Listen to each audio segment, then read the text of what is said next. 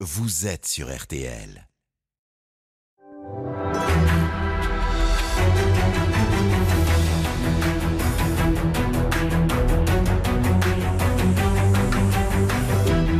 Jury RTL Le Figaro LCI. Invité aujourd'hui, Marine Le Pen, présidente du Rassemblement national, candidate à l'élection présidentielle. Le débat est dirigé par Benjamin Sportouche. Bonjour à tous, bienvenue dans le grand studio de RTL. Bonjour Marine Le Pen. Bonjour. Merci d'être avec nous aujourd'hui à mes côtés pour vous interroger Marion Mourgue du Figaro. Bonjour Marion. Bonjour. Et Adrien Jeanne de TF1 LCI. Bonjour, Adrien. Bonjour à vous deux. Cette émission est bien sûr en direct jusqu'à 13h. Vous pouvez adresser toutes vos questions, interagir via les réseaux sociaux, hashtag le grand jury. Et Marie-Pierre Haddad nous rejoindra en fin d'émission pour Question Net. Alors Marine Le Pen, nous sommes désormais à moins d'un an de la présidentielle et les sondages vous donnent tous en finale face à Emmanuel Macron. Et plus que jamais, vous dites euh, y croire et vous demandez aux Français, je vous cite, de vous essayer. Mais le chemin est encore long et nous ne sommes pas encore dans le cœur de la campagne. Plusieurs obstacles. D'abord, si on en croit ces mêmes enquêtes d'opinion, les Français ne veulent pas de ce duel-là. Y aura-t-il donc un troisième homme ou une troisième femme? D'ailleurs. Voilà que l'hypothèse d'une candidature d'Éric Zemmour revient. Selon le site Politico, il chercherait même un directeur de campagne. Vous n'y avez jamais trop cru à cette candidature. Est-ce toujours le cas ou le craignez-vous? Nous en parlerons. Et puis sur le fond, vous misez tout, Marine Le Pen, sur le régalien, la sécurité, l'immigration, y compris pour les élections régionales à venir, même si ça ne fait pas partie de leurs compétences. Mais dans quelques mois, ces thèmes seront-ils toujours les priorités des Français ou comme en 2017, l'économie, le social reviendront-ils en force dans le débat? Et sur ce point, votre proposition d'un retour à la retraite à 60 ans avec 40 annuités continue de faire tiquer, y compris dans votre camp, au moment même où le président de la République estime que cette réforme n'est pas enterrée. Nous allons en parler. Autre sujet dans l'actualité, et nous commençons par cela, eh bien la justice c'est aussi l'un des thèmes euh, qui vous est cher, et la proposition d'Emmanuel Macron d'États généraux. Adrien Gindre. Une double proposition même, puisque le président hier par communiqué a fait savoir qu'il comptait lancer ses états généraux sur la justice et également demander à son garde des Sceaux, Éric Dupont-Moretti, de venir chaque année, en tout cas pour cette première année, devant le Parlement pour s'expliquer sur la politique pénale du gouvernement, ce que prévoit d'ailleurs le Code de procédure pénale mais qui ne se pratique pas. Est-ce que vous saluez cette double annonce du président de la République? C'est pas fait pour revoir les fondements de notre justice Vous savez, nous sommes euh, maintenant euh, quatre ans après l'élection d'Emmanuel Macron. Et je crois que les Français sont lassés euh, de, des périodes de communication qui se sont succédées et qui deviennent de plus en plus nombreuses. Les Grenelles, les grandes réunions, les grands débats, les assises, les Beauvaux. Il ne faut pas faire d'état généraux de la justice. Je crois que le président de la République aurait dû depuis bien longtemps s'intéresser à ce sujet qui est un sujet majeur, car euh, il est évident que la sécurité est une préoccupation principale pour les Français, pour une raison simple d'ailleurs, c'est que la sécurité s'est dégradée dans des proportions qui sont extrêmement importantes. Elle s'est dégradée dans la, la, la, nature de la violence, la gradation de la violence, mais elle s'est aussi dégradée parce qu'elle touche maintenant tout le monde partout. Voilà. Les Français se sentent cernés par l'insécurité. Il n'y a plus un endroit où euh, on est en sécurité. Le plus petit village de France, la banlieue euh, la plus huppée, plus un endroit n'est préservé de euh, des cambriolages, des agressions physiques, des agressions gratuites. Et je suis étonnée qu'il ait fallu quatre ans au président de la République pour prendre conscience de la problématique de la chaîne pénale. Il a fallu que les policiers fassent des grandes manifestations. Il a fallu euh, que euh, l'opposition, euh, au premier rang desquels je suis avec le Rassemblement national, ne cesse de mettre ce sujet sur la table pour qu'il l'évoque, mais simplement l'évoque. Car en réalité, il ne fera rien. Vous accusez souvent la justice d'être trop laxiste. Est-ce que là, vous dites, au moins, euh, ça méritera, euh, on va mettre le débat sur la table, tout le monde pourra s'exprimer au cours de ces états généraux de la justice, et ça n'a pas été fait pendant 4 ans, mais il reste 12 mois, et ça peut être l'occasion justement d'avancer des propositions. Mais madame, ça n'est pas euh, le, comment dire, la vision que j'ai d'être président de la République. Être président de la République, ça n'est pas organiser des groupes de parole. Être président de la République, c'est agir pour obtenir une amélioration de la qualité de vie des Français et les protéger.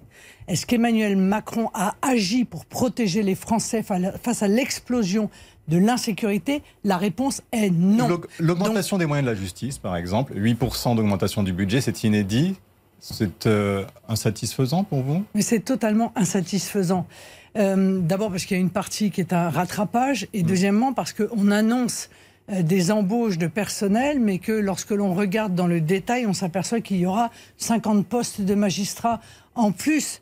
Je vous d'ailleurs indique que les syndicats de magistrats ont eux-mêmes indiqué qu'à ce rythme-là, il faudrait 150 ans à la France pour réussir à euh, arriver à la, la moyenne euh, des pays du Conseil de l'Europe. Mais alors vous vous réjouissez qu'Emmanuel Macron nous dise aussi que le garde des Sceaux, Éric Dupond-Moretti, viendra devant le Parlement s'expliquer sur la politique pénale du gouvernement? Mais je trouve ça tellement naturel que je m'étonne qu'il s'agisse d'une annonce présidentielle.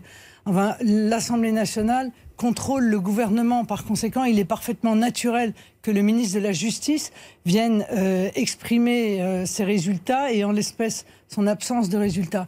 Le problème, permettez-moi, mais au-delà euh, des, annonces, elles sont souvent nombreuses et souvent très peu suivies des faits, c'est la philosophie.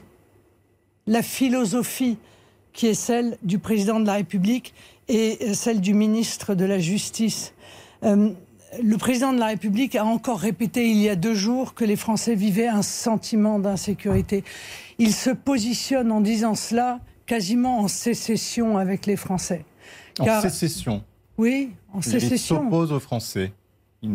et à partir du moment où il refuse d'admettre, où il est dans le déni au point de reprendre les propos de Lionel Jospin, c'est-à-dire laisser penser aux Français qu'en réalité il n'y a pas d'insécurité, il n'y a qu'un sentiment d'insécurité. Pour vous, il ne les Cette déconnexion est tellement lourde, tellement grave. Elle participe, cette déconnexion, à une injustice d'ailleurs supplémentaire, euh, peut-être à l'injustice euh, sociale qui règne dans notre pays. C'est l'injustice à l'égard des plus faibles qui sont les premiers impactés par cette insécurité.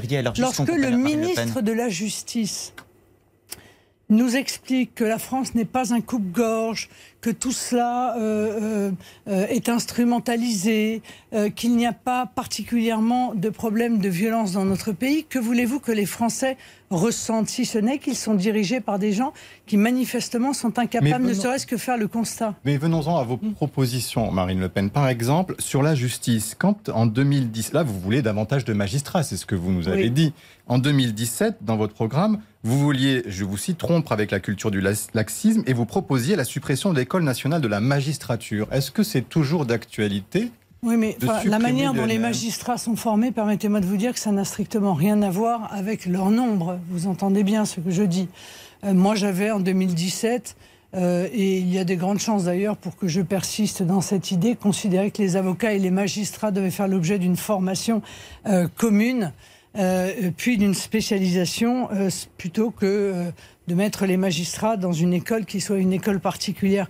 Mais le sujet n'est pas là. Le sujet, c'est que je crois qu'il faut véritablement des lois, deux lois de programmation, une loi de programmation pour la police, une loi de programmation pour la justice à hauteur de 2 milliards sur 5 ans, parce qu'il faut redonner des moyens à la police et des moyens à la justice. Mais, au-delà des moyens, en début je, le répète, pardon, je le répète plusieurs fois, c'est la volonté politique mmh. qui est essentielle, c'est la détermination qui est essentielle. C'est plus dur. vous pourrez donner tous les moyens que vous voulez si vous n'avez pas la volonté politique de lutter contre l'insécurité, vous n'y arriverez pas. Mais ça veut dire quoi Décider à la place des magistrats Parce que quand vous dites ça, on se dit, bon, bah, ça veut dire que les magistrats auront moins euh, de marge pour apprécier la gravité des faits et seront soumis, par exemple, à un barème de peine et non plus sur, en, jugeant de manière singulière chaque affaire.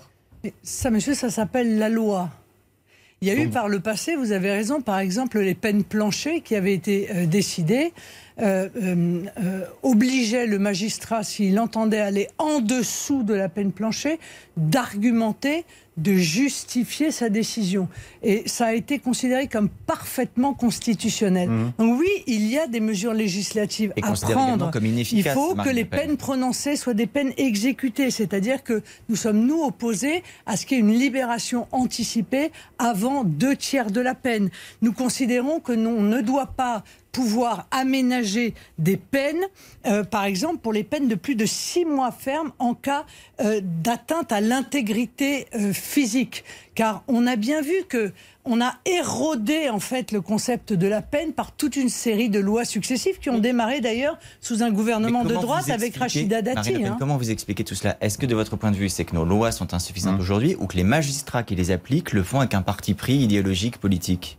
Non, je crois que, bien sûr, il y a des magistrats qui mm. ont un parti pris idéologique. J'en veux pour preuve qu'à chaque fois qu'une loi qui vise à renforcer en quelque sorte la, la sévérité des sanctions, euh, des syndicats de magistrats se précipitent pour condamner le tout répressif, etc. Mais je pense que l'immense majorité des magistrats sont surtout confrontés à une difficulté matérielle qui est euh, l'absence, ou en tout cas euh, le, la, la situation euh, euh, tout à fait euh, inadmissible mhm. des prisons françaises. Le nombre de places de prison en France n'est à l'évidence pas euh, suffisant. Et donc, il faut. Mais cela fait des années, vous entendez avec moi, vous en êtes témoin. Ça fait des années qu'on entend les gouvernements successifs dire on va créer des places de prison, et en réalité, ils n'en, euh, ils n'en construisent pas. et ça des, pose magistrats un problème, des magistrats qui n'appliqueraient pas bien la loi seraient-ils davantage ou seraient-ils sanctionnés sous une présidence Marine Le Pen? Monsieur Sportouche, euh, je suis avocat. Je n'imagine pas une demi-seconde des magistrats qui n'appliqueraient pas la loi. Pour une raison simple, monsieur mal, Ou pas comme vous le souhaitez. Mais pour une raison simple, monsieur c'est qu'ils rendent la justice au nom du peuple français. Et par conséquent, ils ne peuvent pas ne pas appliquer la loi. Donc, ne partons pas dans des hypothèses qui n'ont aucun sens. Mais si on revient à votre programme, est-ce que vous reprenez par exemple à votre compte la proposition de Guillaume Pelletier sur ce plateau la semaine dernière de faire des juridictions sans appel pour les terroristes et ce que vous dites, c'est une bonne solution pour euh, envoyer un signal de sécurité aux Français. Non, mais je, pense qu'on peut parfaitement obtenir une sécurisation de notre pays en respectant l'état de droit. Donc tout ce qui va, va trop loin vers tout ce qui va vers euh, la suppression euh, euh, d'un double degré de juridiction, l'enfermement administratif sans décision, m'apparaît être des propositions qui se fourvoient. Je veux dire, il y a déjà, et je vous parle en tant mmh. que professionnel, il y a déjà beaucoup de choses dans le code pénal qui en réalité ne sont pas appliquées. Vous voulez que je vous donne un exemple Donc vous ne changerez pas je la vais vous le donner. sur ces questions, vous respecterez le, cadre constitutionnel. Je vais vous donner l'exemple du sursis. Le sursis, euh, normalement, est déjà un aménagement de peine. Euh, et c'est un substitutif à la prison ferme. Quand on commet à nouveau un même délit dans un délai euh, édicté, eh bien, le sursis tombe. C'est-à-dire qu'on on prend la première peine de prison ferme, qui était assortie du sursis, mmh. plus la deuxième pour le délit que vous avez à nouveau commis. Le sursis n'est plus appliqué quasiment dans notre pays, donc l'effet dissuasif de cette peine a totalement disparu. Donc il y a deux phénomènes. L'un, appliquons le code pénal, vraiment, et donnons les moyens aux magistrats de l'appliquer, parce qu'un magistrat qui condamne à une peine de prison et la peine de prison n'est pas effectuée, n'est pas exécutée parce qu'il n'y a pas assez de places pour de les prison. de peine, c'est la même chose. C'est les remises de véritablement catastrophique. Je vous dis, je pense qu'il ne faut pas qu'il y ait d'aménagement de peine pour les peines de plus de six mois en cas d'atteinte à l'intégrité physique. Pourquoi je propose ça? Parce que vous voyez bien comme moi qu'il y a un effondrement du respect de l'intégrité physique aujourd'hui dans notre pays. Pour un oui ou pour un non, la violence euh, qui est exprimée dans la sphère publique euh, est, euh, je crois, un abaissement de nos valeurs de, mmh. de civilisation. Il faut donc restituer à l'intégrité physique à la vie sa valeur et donc sanctionner très lourdement ces atteintes qui, pour quand même un certain nombre de fois s'assimile à des tentatives euh, d'assassinat. voyez Quand quelqu'un fonce, par exemple, en voiture sur un policier, comme ça a été le cas il y a euh, peu de temps, c'est une tentative d'assassinat mais c'est correctionnalisé. Plutôt que de passer devant la cour d'assises, ça passe devant un tribunal correctionnel. Marine Le Pen, qu'on soit clair là aussi, concret, sous, sous votre présidence, est-ce qu'il y aura encore des bracelets électroniques où vous estimez que c'est une alternative à la prison qui n'est pas valable? Non, mais ça, ça, dépend pour quel délit, Monsieur Sportouche. Je pense que pour ce qui pour concerne... Pour des féminicides, par exemple. Pour ce qui ça... Non, mais Monsieur Sportouche, pour un... on, on ne met pas un bracelet électronique à un assassin. Ou une tentative, c'est ça que je voulais vous dire. Non mais tentative ou assassinat, la loi ne fait pas de différence. On ne euh, met pas un bracelet électronique à un assassin. On peut mettre un bracelet électronique éventuellement à un fraudeur fiscal, euh, euh à quelqu'un euh, qui a commis un, délit qui n'est pas une atteinte, encore une fois, à la vie. Euh, ça, il et, et c'est là, mais ce que vous dites est intéressant parce qu'on voit bien qu'en fait, il y a eu une dérive au fur et à mesure du temps et qui euh, est le constat du laxisme, du laxisme euh, que reprochent euh, les Français. Et vous avez aussi souvent estimé que des textes internationaux pouvaient aussi être une entrave à la sécurité des Français. Je pense à la Cour européenne des droits de l'homme. Pendant longtemps, vous avez jugé que c'était une camisole qui empêchait euh, l'action française. Est-ce qu'aujourd'hui, vous estimez qu'il faut sortir de cette Cour européenne, de la CEDH, ou pas, pour agir concrètement? Merci de me permettre d'évoquer ce sujet, parce que je vais vous répondre, hein. Je vous rassure tout de suite. Mais je viens vous dire aujourd'hui qu'on ne réglera pas le problème de l'insécurité dans notre pays si on ne règle pas le problème de l'immigration. Et je vous le dis très clairement et très simplement. On va en parler, Marine Le Pen. et une des premières une des premières mesures pour pouvoir, euh, encore une fois, avant même tout ce que je viens de vous dire, c'est euh, de faire respecter les frontières françaises et de faire respecter le peuple français. Qu'est-ce que ça veut dire? Ça veut dire qu'il est inouï, inadmissible et que sous ma présidence, eh je réglerai ce problème que des étrangers qui sont y compris en situation légale dans notre pays, et a fortiori en situation illégale, puissent rester sur le territoire national alors même qu'ils ont commis des crimes et des délits. Et euh, c'est une des, un des grands désaccords d'ailleurs avec les, différentes propositions qui ont été faites, que ce soit la loi SILT ou que ce soit euh, la petite loi à nouveau euh, de, de, police qui a été, qui est actuellement en discussion, c'est qu'il m'apparaît que systématiquement un étranger qui a commis un délit ou un crime devrait, à l'issue de sa peine de prison, si tant est que cette peine de prison s'effectue en France, être évidemment interdit du territoire. Et si la Cour européenne des droits de l'homme vous dit que c'est pas possible, est-ce que vous sortez de la Cour européenne des droits de l'homme Moi, ce que je voudrais vous dire, sur, ce, sur ce cas-là, ce que je voudrais vous dire, c'est que la seule chose qui m'intéresse, Madame Morgue, c'est protéger les Français. C'est mon objectif. Mon objectif n'est pas de rester à tout prix dans la euh, Convention européenne des droits de l'homme ou de sortir à tout prix de la Convention européenne des droits de l'homme. Mais est-ce que vous jugez C'est de, mettre en place, c'est de mettre en place, c'est de faire voter des lois qui peuvent d'ailleurs être assorties de réserves d'interprétation afin que euh, la Convention européenne des droits de l'homme en tienne compte. Ça existe, ça a été fait euh, pour l'Espagne sur un autre sujet il y a quelques années. Et rappeler à la Cour européenne des droits de l'homme qu'elle ne peut pas indéfiniment, si vous voulez, sortir de son rôle et en émettant des jurisprudences qui vont à l'encontre de la volonté du peuple français. Donc, je n'ai comme objectif mmh. ni d'y rester ni d'en sortir, j'ai comme objectif de protéger les Français et de faire respecter leur volonté. Si la Cour européenne des droits de l'homme cherche à m'empêcher de le faire, alors je réfléchirai effectivement, parce que je pense que la protection des Français doit être au-dessus de tout, et surtout leur volonté doit être au-dessus de tout. Vous parlez de protection des Français. L'Assemblée nationale a adopté mercredi soir en première lecture un projet de loi renforçant les mesures antiterroristes et le renseignement. Adrien Gindre. Et justement, vous faisiez allusion aux dernières lois qui ont été votées. Là, cette fois, vous n'avez même pas pris part au vote. Pourquoi ne pas faire valoir votre opinion euh, dans le cadre d'un vote comme celui-ci? Ce sont des toutes petites mesures ce sont des toutes petites mesures qui vont pas obligatoirement dans le mauvais sens, mais qui ne sont absolument pas au niveau. Mais oui, on votera. Quand ça reviendra, on votera très probablement après, quand, quand la navette reviendra. Mais mais c'est absolument pas au niveau. Le problème de, de ce gouvernement, c'est qu'il fait semblant, et moi, ça me pose un réel problème, qu'il fasse semblant. Ce sont euh, des mesures administratives euh, qui facilitent le renseignement. Très bien tout ça.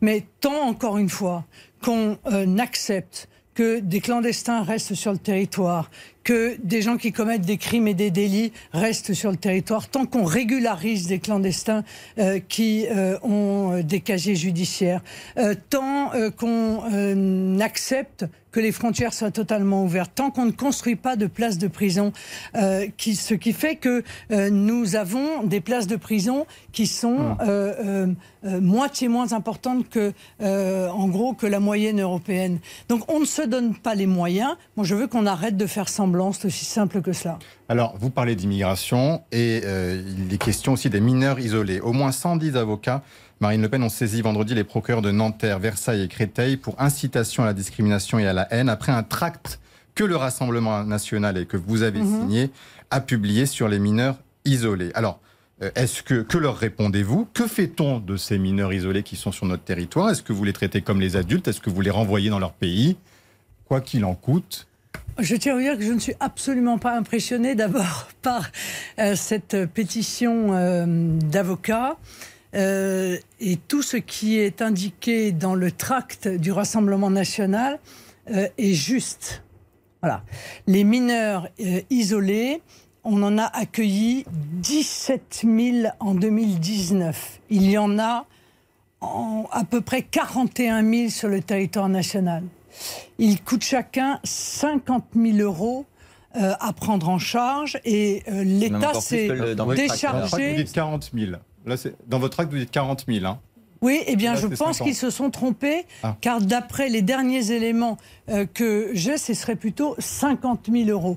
Et, Mais concrètement, vous faites comment et, Pardon, c'est pardon. leur et l'État, je, vais vous, je vais vous répondre. Et l'État s'est déchargé sur les départements euh, euh, de euh, cette charge. Ça pose un vrai problème pour nos compatriotes, parce que ces sommes qui pèsent sur les départements quasiment utilisent l'intégralité des moyens sociaux qui sont à disposition de ces départements. En ces mineurs isolés, Marine Le Pen, ils sont là. On ne peut pas les laisser dans la rue sans s'en occuper. Si, c'est ce qu'on. Non, il faut les renvoyer dans leur pays d'origine par dans le cadre d'accords bilatéraux. Je salue d'ailleurs, permettez-moi de saluer la volonté exprimée par le roi du Maroc, qui euh, précisément a indiqué qu'il comptait, en ce qui le concerne pour les mineurs euh, marocains, mettre fin à cette situation et euh, récupérer les mineurs marocains. Les mineurs car un certain nombre d'études ont été faites. Euh, le Figaro en avait fait état euh, par ailleurs. Il y a des coopérations qui ont eu lieu avec un certain nombre de pays pour déterminer qui étaient ces mineurs. Eh bien, sur à peu près 220 dossiers qui sont revenus, entre 91 euh, et 95 étaient majeurs. Voilà. Donc, qu'est-ce que ça veut dire? Ça veut dire que on utilise en réalité cela comme une nouvelle filière d'immigration. Et c'est et d'autant plus hmm. que Emmanuel Macron a fait voter, je vous le rappelle, en 2018, le regroupement familial non plus seulement des parents pour ces mineurs isolés, mais des frères et des sœurs. Donc, il aggrave la situation. Et l'on sait très bien que des trafics s'effectuent pour utiliser euh, cette voie. Mais vous avez 17 000 par an, 17 000, c'est ça, vous dites Marine Le Pen, aujourd'hui? Non, j'ai dit qu'on en avait reçu 17 000 en 2019. Et ça, ça en fait une priorité pour vous de, oui, quand, oui, quand à peu près l'intégralité du budget social d'un département est utilisée pour gérer les mineurs isolés, mhm. ce qui veut dire que toutes les aides sociales qui pourraient bénéficier à euh, nos compatriotes qui en ont besoin, eh bien, sont immobilisées, ça me pose effectivement un énorme problème. D'autant que, d'autant que notre système n'est pas capable pour vous d'intégrer 17 000 D'autant que, monsieur, euh, euh, un certain nombre de ces mineurs contribuent à l'aggravation de l'insécurité. Et, euh, j'en veux pour preuve les chiffres qui ont été donnés. Hein. Le parquet de Paris 75% des mineurs déférés étaient des mineurs isolés. Mais à Bordeaux, 40% des faits de délinquance de voie publique sont le fait de mineurs isolés. Donc oui, quand il y a un problème de ce type, je m'y attaque et je ne fais pas semblant de ne pas le voir comme le fait le gouvernement. Adrien Gindre Comme leur nom l'indique, quand ils sont mineurs et qu'ils sont isolés, euh, même s'ils sont renvoyés chez eux, ça veut dire qu'il n'y a pas forcément de cadre familial pour s'occuper d'eux. Certains peuvent euh, d'ailleurs être dans des situations de demande d'asile. Que fait-on pour cela? Est-ce que vous oubliez l'idée que la France est aussi hum. une tradition d'accueil, de défense des droits de l'homme et pourrait s'honorer à accueillir une partie d'entre eux sur son sol et à ne pas les renvoyer?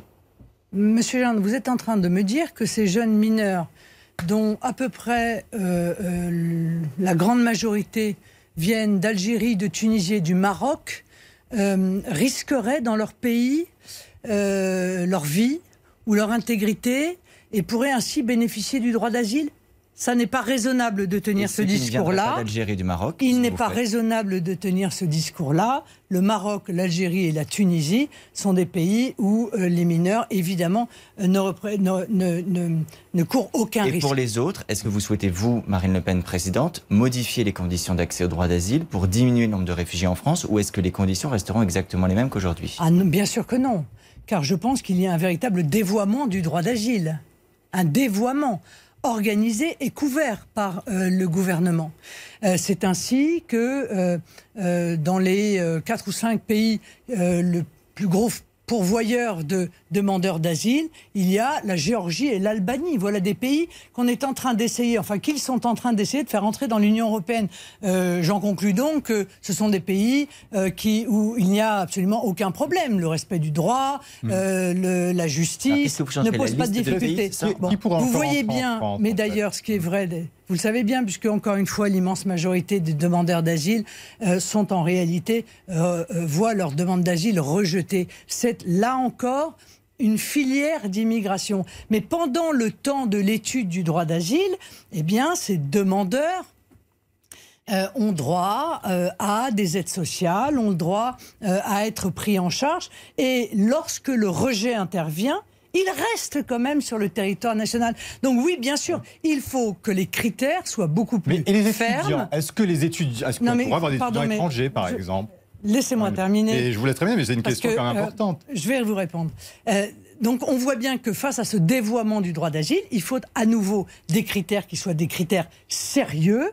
Et moi, je propose, je l'ai déjà proposé, que les demandes d'asile ne soient pas effectuées et traitées sur le territoire national, mais que les demandes soient faites dans n'importe quel consulat ou ambassade de n'importe quel pays, pas obligatoirement le pays d'ailleurs que la personne quitte, bien sûr, mais n'importe quel pays, et qu'il soit répondu oui ou non à ce moment-là. Ce qui veut dire que seuls ceux qui pourront bénéficier du droit d'asile auront le droit de rejoindre le territoire étudiants étrangers et des étudiants étrangers. Est-ce que des étrangers pourront revenir sous Mais votre je n'ai aucune difficulté euh, euh, avec le fait de permettre à des étudiants étrangers de venir étudier en France. La seule condition que j'y mets, Monsieur Sportouche, c'est qu'à l'issue de leurs études, ils retournent faire bénéficier de cette formation leur pays d'origine. On se retrouve dans quelques minutes pour la suite de ce grand jury de Marine Le Pen. À tout de suite. On en parle. Installer une pompe à chaleur chez soi, c'est économique et écologique. Pourtant, beaucoup de gens hésitent encore. Nicolas Lebas, bonjour. Bonjour. Vous êtes conseiller chauffage chez Easy by EDF. Vous nous répondez par téléphone. Alors Nicolas, pourquoi les gens hésitent? Vous savez, le diagnostic et l'installation dans ce domaine nécessitent vraiment de faire appel à des professionnels certifiés et de qualité. Ça ne s'improvise pas. Mais alors pourquoi choisir Easy by EDF en fait, avec Easy by EDF, le client dispose d'un service clé en main. On s'occupe de tout, du diagnostic à l'installation. On décharge même nos clients de tout l'aspect administratif pour les aides. C'est-à-dire Eh bien, on détermine précisément les besoins calorifiques du logement, on mandate un artisan certifié RGE de notre réseau qui installe le modèle recommandé. Et Easy by EDF rassemble toutes les aides qui peuvent aller jusqu'à 9000 euros. Mais alors comment faire pour en bénéficier de cette prestation? On va simplement sur le site Easy by EDF, on remplit un formulaire et un conseiller comme moi vous rappelle. L'idée, c'est qu'avec Easy by EDF, tout est simplifié. C'est parfait, merci Nicolas. On en parle. L'énergie est notre avenir, économisons-la. Akena Pergola, on est bien là. Chantal, là-dessous, vous êtes connecté Je ne vous vois pas là sur mon écran. Il y a trop de lumière chez vous. Attendez, Franck Ferrand. C'est-à-dire qu'il faut que j'incline les lames orientables pour adapter la luminosité de ma pergola Akena. Vous voyez? Ah, voilà. Ah, vous voilà. Oh, ben quelle bonne mine vous avez. On dirait que tout va bien sous le soleil de votre pergola. Je suis au top. Akena, la reine des vérandas. Et des pergolas. Philippe Poupon, vous savez, c'est un grand navigateur. Et dans la vie, il a besoin d'aide auditive. Jusqu'à présent, il n'en avait qu'une seule paire, ce qui n'est pas très prudent en cas de problème. Alors pour lui comme pour tout le monde, j'offre une deuxième paire d'aides auditives pour 1 euro de plus. Et ça, c'est quelle que soit la première paire. Chin Chin Audio, pour l'achat d'une paire d'appareils auditifs, bénéficiez d'une deuxième paire pour 1 euro de plus. Rendez-vous sur alainflelou-acousticien.fr. Valable jusqu'au 31 août 2021, voire conditions en magasin, dispositif public LCE. Lire attentivement la notice, demandez conseil à votre audioprothésiste. Simone a 94 ans. Elle est en bonne santé, mais il y a des choses qu'elle ne peut plus faire. Sa fille Aude passe chez elle tous les soirs après le travail pour lui faire ses courses et vérifier que tout va bien. Un jour, elle décide enfin d'appeler Petit-Fils. Grâce à Petit-Fils, une auxiliaire de vie professionnelle vient chaque jour chez Simone lui préparer son dîner et passer la nuit avec elle. Petit-Fils, l'aide à domicile sur mesure pour les personnes âgées. Petit au pluriel, fils.com. RTL, il est 12h30. Nous retrouvons Hortense Crépin pour les informations. Bonjour Hortense. Bonjour Isabelle, bonjour à tous. Vous pourrez donner tous les moyens que vous voulez si vous n'avez pas la volonté politique de lutter contre l'insécurité, vous n'y arriverez pas. Déclaration de Marine Le Pen, la présidente du Rassemblement national, invitée ce midi du grand jury RTL Le Figaro LCI, réagit à l'annonce d'Emmanuel Macron de lancer des états généraux de la justice et s'étonne qu'il lui ait fallu 4 ans pour réaliser la problématique de la chaîne pénale. Selon elle, il n'y a plus un endroit où l'on soit en sécurité dans le pays. Le chef de l'État, lui, va continuer son tour de France mardi en se rendant dans la Drôme. Il va rencontrer des restaurateurs un jour avant qu'ils puissent rouvrir leur salle en intérieur et ça jusqu'à 23h avec l'allongement du couvre-feu. En sport, en MotoGP, départ dans une demi-heure du Grand Prix de Catalogne avec Fabio Quartararo en pole position pour la cinquième fois d'affilée cette saison. Et puis en tennis, gros programme cet après-midi à Roland Garros avec notamment le quatrième tour pour Serena Williams face à Elena Rybakina. Et chez les hommes, le duel Tsitsipas Carreño Busta. La météo et le retour de belles éclaircies sur la plupart du pays, des orages en montagne dans l'Est, des averses parfois depuis la Lorraine jusqu'à l'Auvergne, mais aussi entre le Finistère et le Cotentin. Les températures cet après-midi de 17 à 29 degrés. Les courses à Chantilly cet après-midi, départ à 16h. Les pronostics de Dominique Cordier, le 8, le 16, le 9, le 3, l'As, le 2, le 6, le 19. La dernière minute, c'est le 9. Dans un instant, c'est la suite du grand jury. Patient, impatient, courageux, prudent, sérieux ou un peu moins. Renault Arcana, à la fois SUV, sportif et spacieux, est exactement comme vous. Il est hybride par nature. Venez découvrir nouveau Renault Arcana e-tech hybride à partir de 239 euros par mois avec EasyPack pendant les portes ouvertes du 10 au 14 juin. Nouveau Renault Arcana, hybride par nature.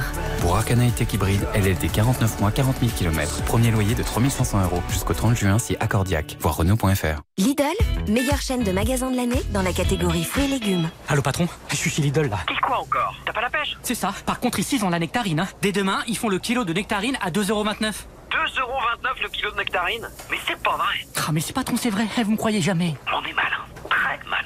Eh ben oui, très mal. Lidl, le vrai prix des bonnes choses. Et toute l'année, un choix de plus de 140 fruits et légumes chaque jour en supermarché. Catégorie 1, calibre 67-73, chair jaune et ou blanche, origine Espagne. Plus d'informations sur Lidl.fr. Les moteurs e-tech hybrides sont nés chez Renault grâce à notre expertise en F1. Venez découvrir dès maintenant toute notre gamme hybride et électrique pendant les rendez-vous Renault e-tech et profitez de l'aide à la reprise Renault jusqu'à 5000 euros, de la prime à la conversion jusqu'à 2500 euros et des derniers jours du bonus écologique jusqu'à 7000 euros. Portes ouvertes du 10 au 14 juin. Jusqu'à 5000 euros ajoutés à la valeur de reprise de votre véhicule. Offre finalisée en concession valable jusqu'au 30 juin. Conditions sur Renault.fr. Voir conditions d'éligibilité à la prime à la conversion et bonus sur service-public.fr.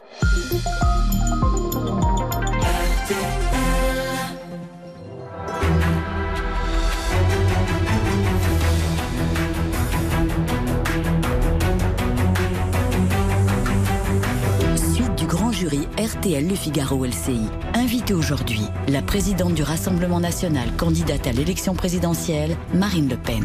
Le débat est dirigé par Benjamin Sportouche. Avec à mes côtés Marion Mourgue du Figaro et Adrien Gindre de TF1 LCI. Marine Le Pen, on en vient à la réforme des retraites, puisqu'Emmanuel Macron a dit cette semaine eh qu'une réforme était encore possible. Première question, Marion Mourgue. Est-ce qu'elle est nécessaire aujourd'hui, notamment pour euh, s'attaquer à la détérioration des comptes publics, donc nécessaire avant 2022 Alors, d'abord, permettez-moi de vous dire que j'ai entendu le président de la République être extrêmement dur avec sa propre réforme des retraites, en expliquant qu'en fait, elle était terriblement complexe, euh, limite inapplicable. Mais donc, il a mis le pays à feu et à sang. Euh, pour euh, une réforme qui n'était pas bonne et qu'il envisage donc d'abandonner. Mais reconnaître ses erreurs, c'est peut-être aussi ce qu'on attend des politiques euh, oui, les commerçants euh, qui ont vu euh, des heures et des heures de fermeture, de dégradation à cause de l'extrême gauche qui avait infiltré les manifestations, le chaos, l'angoisse aussi. Vous voyez, des Français qui ne savaient pas à quelle sauce ils allaient être mangés. Tout cela, il suffit de dire excusez-moi pour que les choses passent. Je ne crois pas que ce soit si simple en l'occurrence. Moi, j'aimerais quand, même tordre, mmh. j'aimerais quand même tordre le, le coup, à, une fois de plus, à, à quelques canards on ne cesse d'expliquer aux Français que euh, le régime de retraite est dans un déficit, c'est épouvantable, c'est un gouffre. Je voudrais juste rappeler, parce qu'il faut qu'on sache de quoi on parle, hein, qu'en 2019, le régime de base des salariés du secteur privé était déficitaire de 0,8 milliards d'euros pour plus de 137 milliards de dépenses. C'est donc pas la catastrophe qu'on nous annonçait. Deuxièmement, je voudrais vous dire que le corps. Ce chiffre, Marine Le Pen, vient de non, mais écoutez, Monsieur Sportou, je vous êtes gentil, mais euh, quand je vous donne un chiffre, c'est que ce sont des chiffres qui sont euh, absolument validés. N'ayez aucun souci là-dessus. Ah, le Conseil d'orientation des retraites indique lui-même que pour déterminer en fait la soutenabilité d'un régime, il faut l'envisager en pourcentage du PIB. Ils expliquent que en 2024, euh, on sera à 14% du PIB, c'est-à-dire exactement le même niveau qu'en 2015 et même que, et même, et même que ça va baisser que le pourcentage du PIB réservé aux retraites baissera à compter euh, de 2030. Parce qu'en 2024, on sera passé à une nouvelle réforme qui a été votée dans les années précédentes et qui sera appliquée. Non, moi, non, madame. Moi, je considère que euh, les 40 annuités que je réclame permettant de partir à compter de 60 ans, si on a les 40 annuités, euh, est une proposition de justice. D'abord parce que elle tient financement compte, pour le coup. Mm. Elle tient compte de la pénibilité euh, d'abord du travail, car on commencera euh, souvent les travaux pénibles plus jeunes. que ceux qui ont un travail purement intellectuel. Donc ceux qui Moi, ont je fait voudrais des études, juste vous dire quelque chose aujourd'hui. L'âge moyen du premier emploi stable c'est 27 ans en 2000. C'était 27 ans en 2018. C'était 20 ans dans les années 75, 27 ans en 2018. Euh, c'est le CESE e qui a rendu cet avis en avril 2019. Euh, Donc, euh, si on considère qu'il faut 40 annuités, alors il est évident que contrairement à ce qu'on dit, tout le monde ne partira pas à la retraite à 60 ans. Et donc, pourquoi vous accrochez À quel âge on partira à la retraite quand on a commencé à avoir un emploi stade à 27 ans Quand on aura 40 annuités. Mais est-ce que vous savez que l'âge moyen de départ à la retraite, déjà aujourd'hui, au moment où nous nous parlons, c'est 62,8 mois. Mais alors, 62 ans, pourquoi 62 ans à 60 et 8 mois. Marine Le Pen donc, pourquoi vous accrochez à 60 ans Parce que je considère, Monsieur Robert Ménard, par exemple, dit mais c'est pas réalisable, c'est pas réaliste. Pourquoi vous accrochez à 60 Oui, mais j'aurais un débat avec Robert. J'ai aucune difficulté avec les chiffres pour lui montrer que c'est parfaitement soutenable.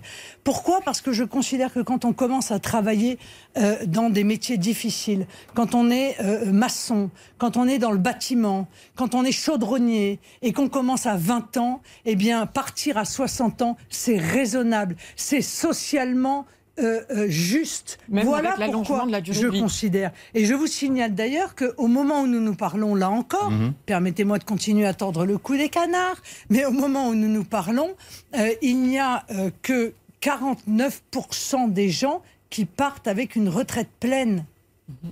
vous vous rendez compte, ça fait 51% des, des allocataires mhm. qui partent à 63 ans sans même avoir leur droit complet à la retraite de base pleine. Quand vous dites qu'il n'y a pas de souci euh, de financement, euh, pour aller au bout de la réflexion, il n'y a, pas de nécessité dans les années à venir pour vous de repousser l'âge légal de départ ou d'augmenter la durée de cotisation. On va pouvoir garder le système que vous proposez durablement. Je dis qu'il faut revenir au système antérieur. Alors, c'est un choix, encore une fois. Hein. C'est un choix euh, politique. mais le niveau euh, encore une fois, de bien-être Mm. euh, de, euh, des salariés qui arrivent à la fin de leur vie de travail. Les années qu'il leur reste et, dont ils doivent pouvoir profiter. C'est un choix de société, Monsieur Gindre. Et c'est le choix que je fais. Vous l'assumerez pour la campagne choix. et vous l'assumerez pendant votre quinquennat jusqu'au bout. Oui, et c'est le choix d'ailleurs que font une majorité, en Si l'occurrence, de. Français. Alors, Marine Le Pen, avançons s'il vous plaît, parce que les pays du G7 s'engagent sur un taux mondial de 15% pour l'impôt sur les sociétés. Euh, ça a été acté hier. Est-ce que vous reconnaissez au président Emmanuel Macron le mérite de ce succès? Bon, je pense que ça va dans le bon sens. Mhm. Euh, même si euh, euh, Emmanuel Macron n'est pas le seul, puisque par définition, euh, ça touche un nombre très important de Oui, mais pays. il l'a défendu Je suis pas sûr que ça ait une grosse influence. hein. Je, je voudrais quand même Ah dire bon, à, ceux qui nous écoutent. Bah, notamment pour parce qu'en réalité, il y a assez peu de pays, il faut être honnête, il y a assez peu de pays euh, qui euh, ont un taux d'IS inférieur euh, à 15%. Euh, il y a quelques cantons de Suisse, Bah, il y a a l'Irlande, mais il y a, il y a assez peu de pays. Et ça reste 15% par rapport à nos 28%. Donc, vous voulez euh, plus je préférerais qu'on s'approche plutôt de 20, Ah, si donc- je puis me Mais permettre. donc vous êtes en ligne avec Bruno Le Maire qui disait hier 15% c'est un début et on va œuvrer pour que ça augmente. Eh, eh bien, eh bien euh, ça va dans le bon sens. Mais n'en attendons pas euh, des merveilles. Voilà, c'est ça que je voudrais, je souhaiterais dire à ceux qui nous écoutent. Alors, euh, il est question aussi d'écologie dans cette campagne. Et vous menez la fronde, Marine Le Pen, contre les éoliennes. Vous avez fait une tribune hier euh, dans le Figaro. Vous y êtes hostile. Ça veut dire quoi concrètement si vous arrivez au pouvoir? On arrête la construction des éoliennes? On supprime celles qui existent déjà? J'y suis euh, hostile depuis très longtemps. Euh, depuis le début, euh, nous avons mené ce combat contre les éoliennes que nous considérons comme un véritable saccage. Euh, un saccage euh, environnemental, un saccage écologique, un saccage financier, euh, un, Alors, saccage pour notre indépendance. Donc oui, bien sûr, je mets en place tout de suite un moratoire pour arrêter la construction de, des éoliennes, puisque Emmanuel Macron veut qu'on arrive à, à 15 000 mâts, ce, ce qui va être évidemment une véritable épouvante. Nous avons fait le choix, et c'est le général de Gaulle qui a fait ce choix.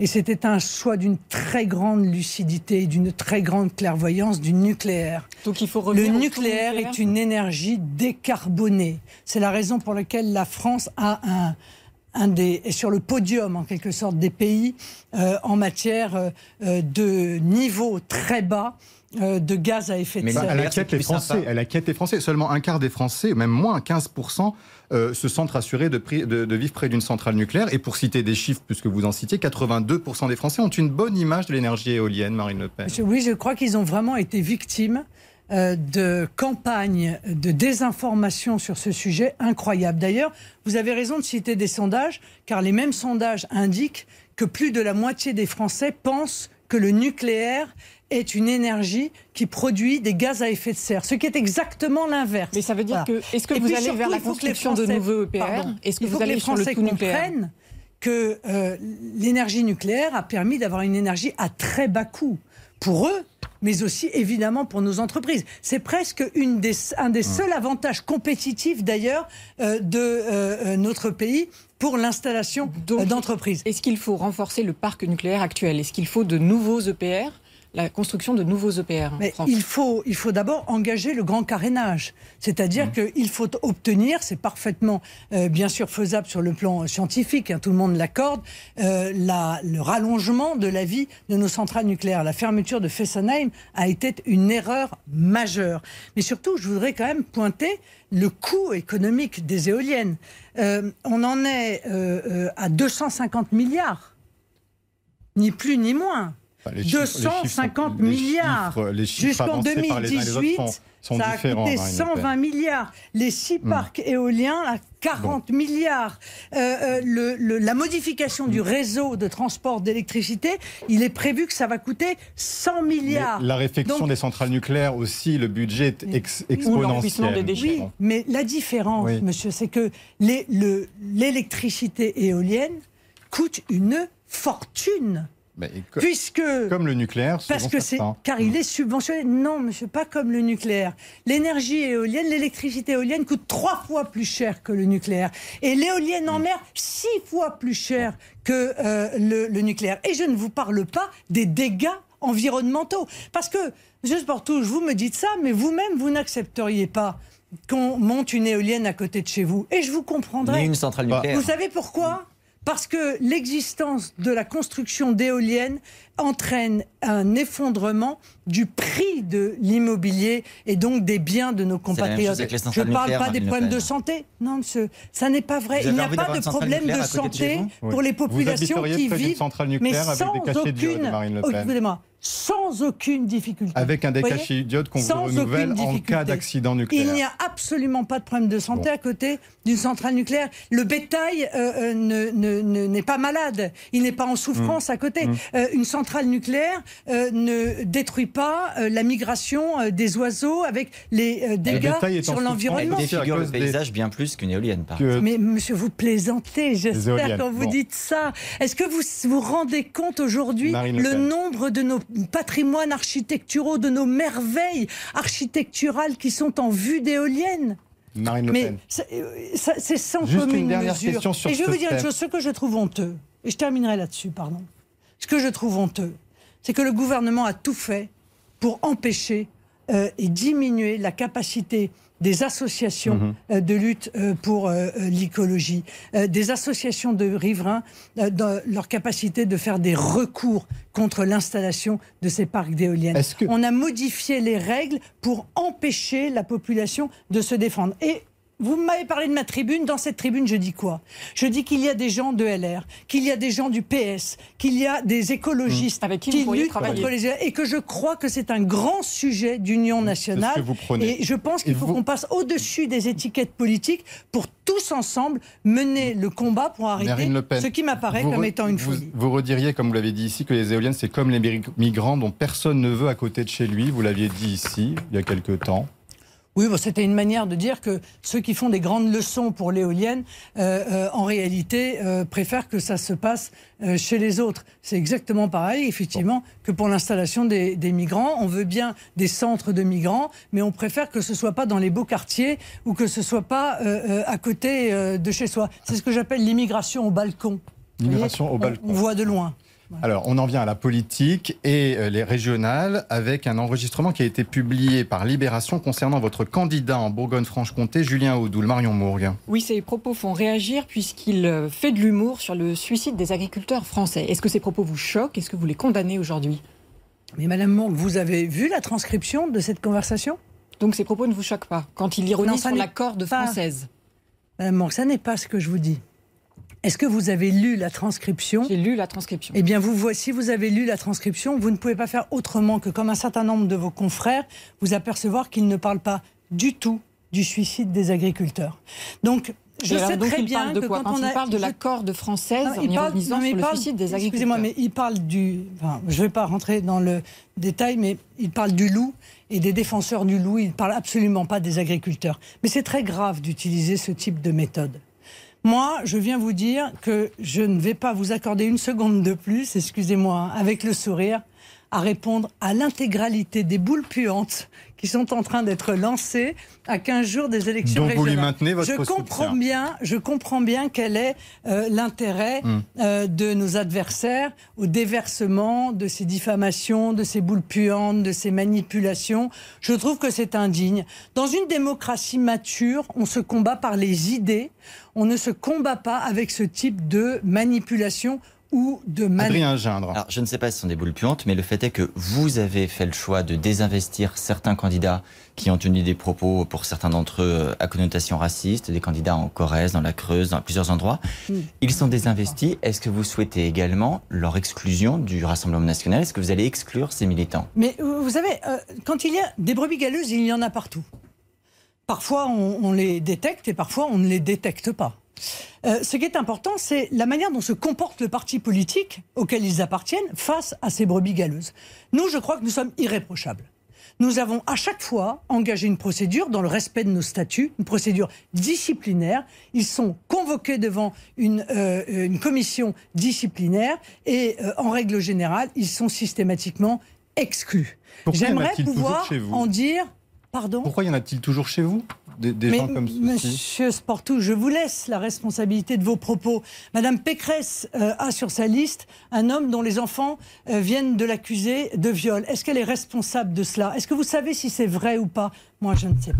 Et elle Vous voyez ce que je veux dire Et en tous les cas, je vais vous dire, même s'il est tenus. coupable de ce dont on Mhm. l'accuse, jamais il ne me viendrait à l'esprit, jamais d'aller faire porter sur Madame Pécresse une responsabilité racistes, Mais des c'est pas la même on chose, peut- Marine Le On Pen. peut, Mm. mais monsieur, On est sur la L'équipe politique. de Valérie une fois, Pécresse renvoie aux encore propos tenus fois, par les candidats Vous savez qu'il y a des gens qui parfois sur- euh, euh, ont des réseaux sociaux auxquels nous n'avons pas accès. Nous, nous sommes très durs, hein, vous savez, dans les investitures.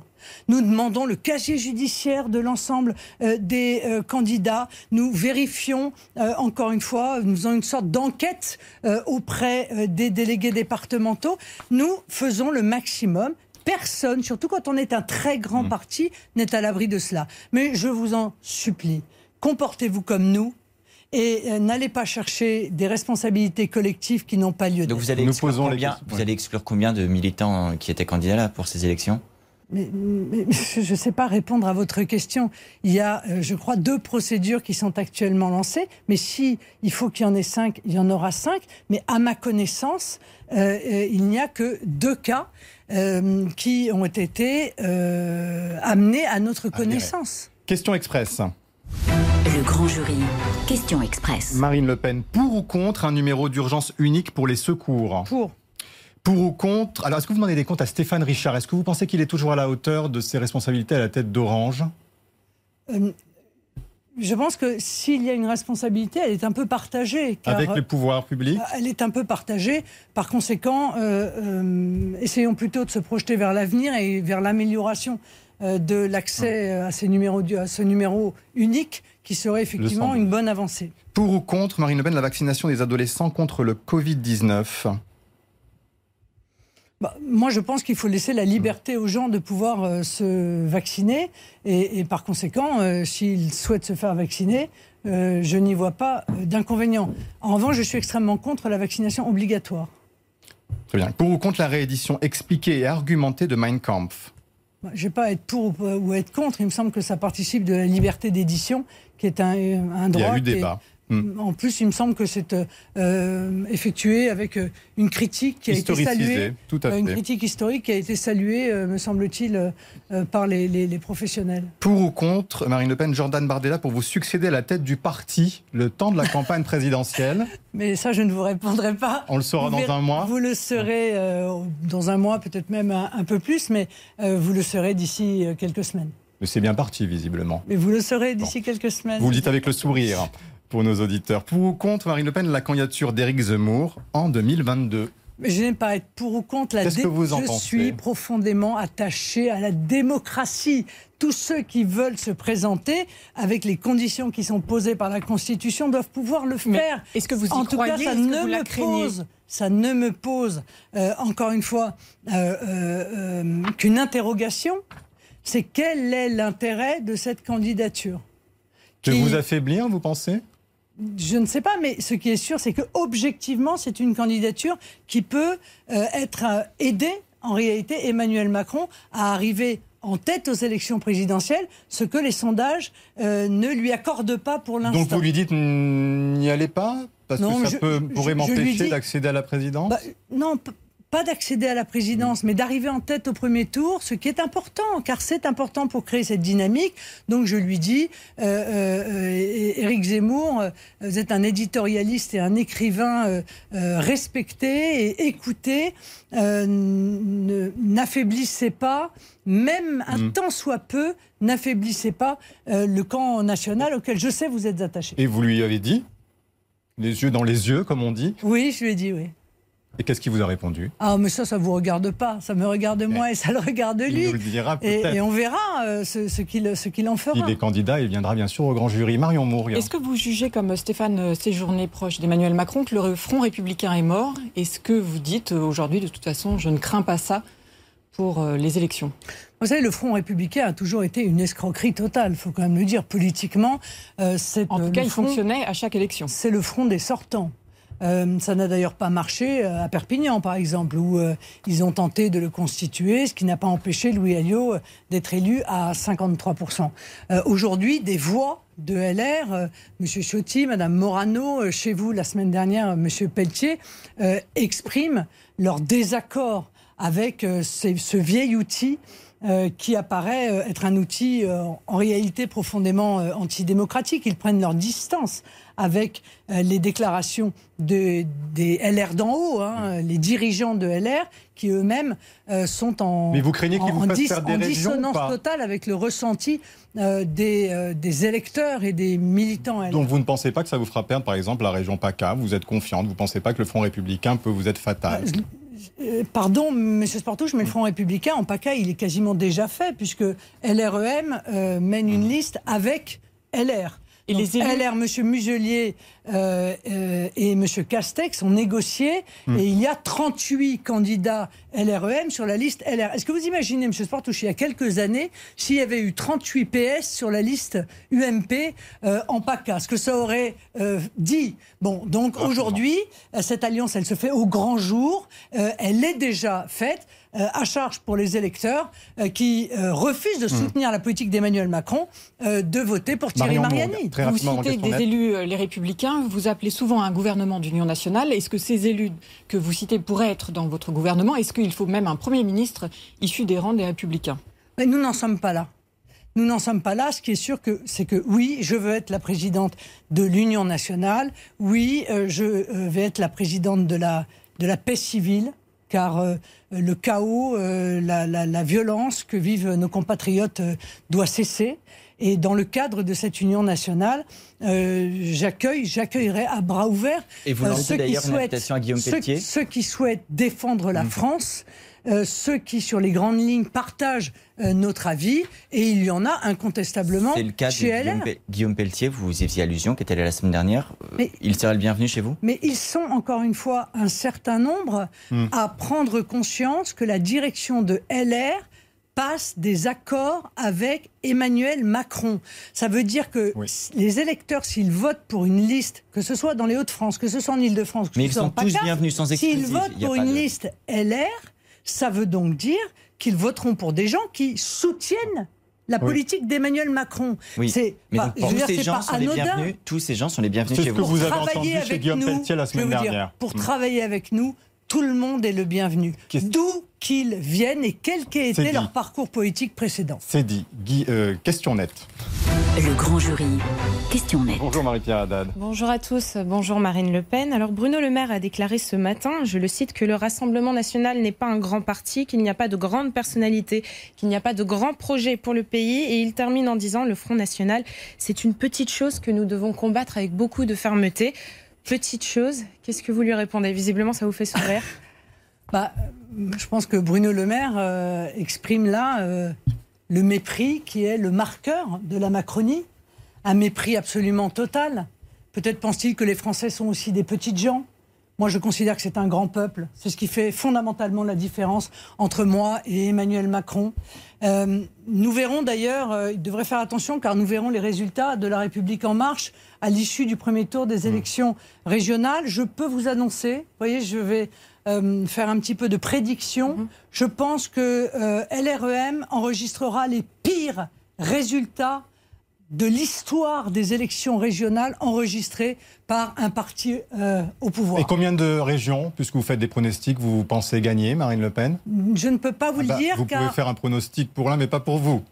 Non, Monsieur Sportou, je ne peux pas vous le faire. Pour une raison simple, c'est que nous ne savons pas justement, si des listes se retireront ou non, s'il y aura des triangulaires, des quadrangulaires, des duels. On verra ça ce qui est sûr, Ce qui est sûr, c'est que dans les études d'opinion aujourd'hui, hmm. nous sommes dans toutes les régions premiers ou deuxième, ce qui prouve que nous sommes un grand mouvement populaire, contrairement aux assertions du ministre de l'économie. L'autre euh, sujet qui a fait l'actualité sur Twitter, c'est le rappeur Youssoufa qui s'est exprimé pour la première fois dans Quotidien depuis qu'il y a eu toute la polémique sur l'hymne des Bleus. D'ailleurs, Jordan Bardella l'avait critiqué fermement. Le président de la Fédération française de football, Noël Legrette, lui, s'était complètement désolidarisé de cet hymne.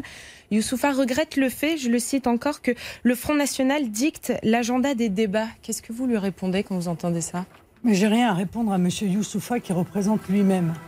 Moi, j'ai à dire quelque chose à ceux qui ont choisi M. Youssoufa. Et comme ça n'est pas euh, le président de la Fédération française de football, j'en conclus que c'est à l'Élysée qu'il a été choisi. On a donc choisi un chanteur qui a euh, tenu sur la euh, présidente du premier parti d'opposition. C'est à l'Élysée qu'il a été choisi. Bah, par qui a-t-il été choisi? Bah, Tiens, voilà une bonne enquête à mener. En tout cas, Noël Le Gret dit que c'était des salariés du service commercial. Ah oui, bien sûr. Bah, ils ont beaucoup de pouvoir. Je peux vous dire que moi, chez moi, ils n'ont pas un pouvoir aussi important. Donc je pense que ça a été fait avec l'accord de l'Élysée. D'Emmanuel Macron. D'ailleurs, on voit bien que les ministres sont montés au créneau pour défendre ce choix. Les propos qui ont été tenus sur moi, mais ça aurait pu être sur une autre femme ou une autre dirigeante politique. Les propos qui ont été tenus sur Éric Zemmour, mais ça aurait pu être sur M. Gindre, sur M. Sportouche sont inadmissibles. Quelle est l'image que l'on veut donner à la jeunesse eh bien, moi, ça n'est pas l'image de Peut-être de l'Elysée sur ce que vous dites aujourd'hui sur ce choix de Youssoufa. Merci Marine Le Pen, merci à tous les trois, merci à tous de nous avoir suivis. Très bonne semaine, à la semaine prochaine.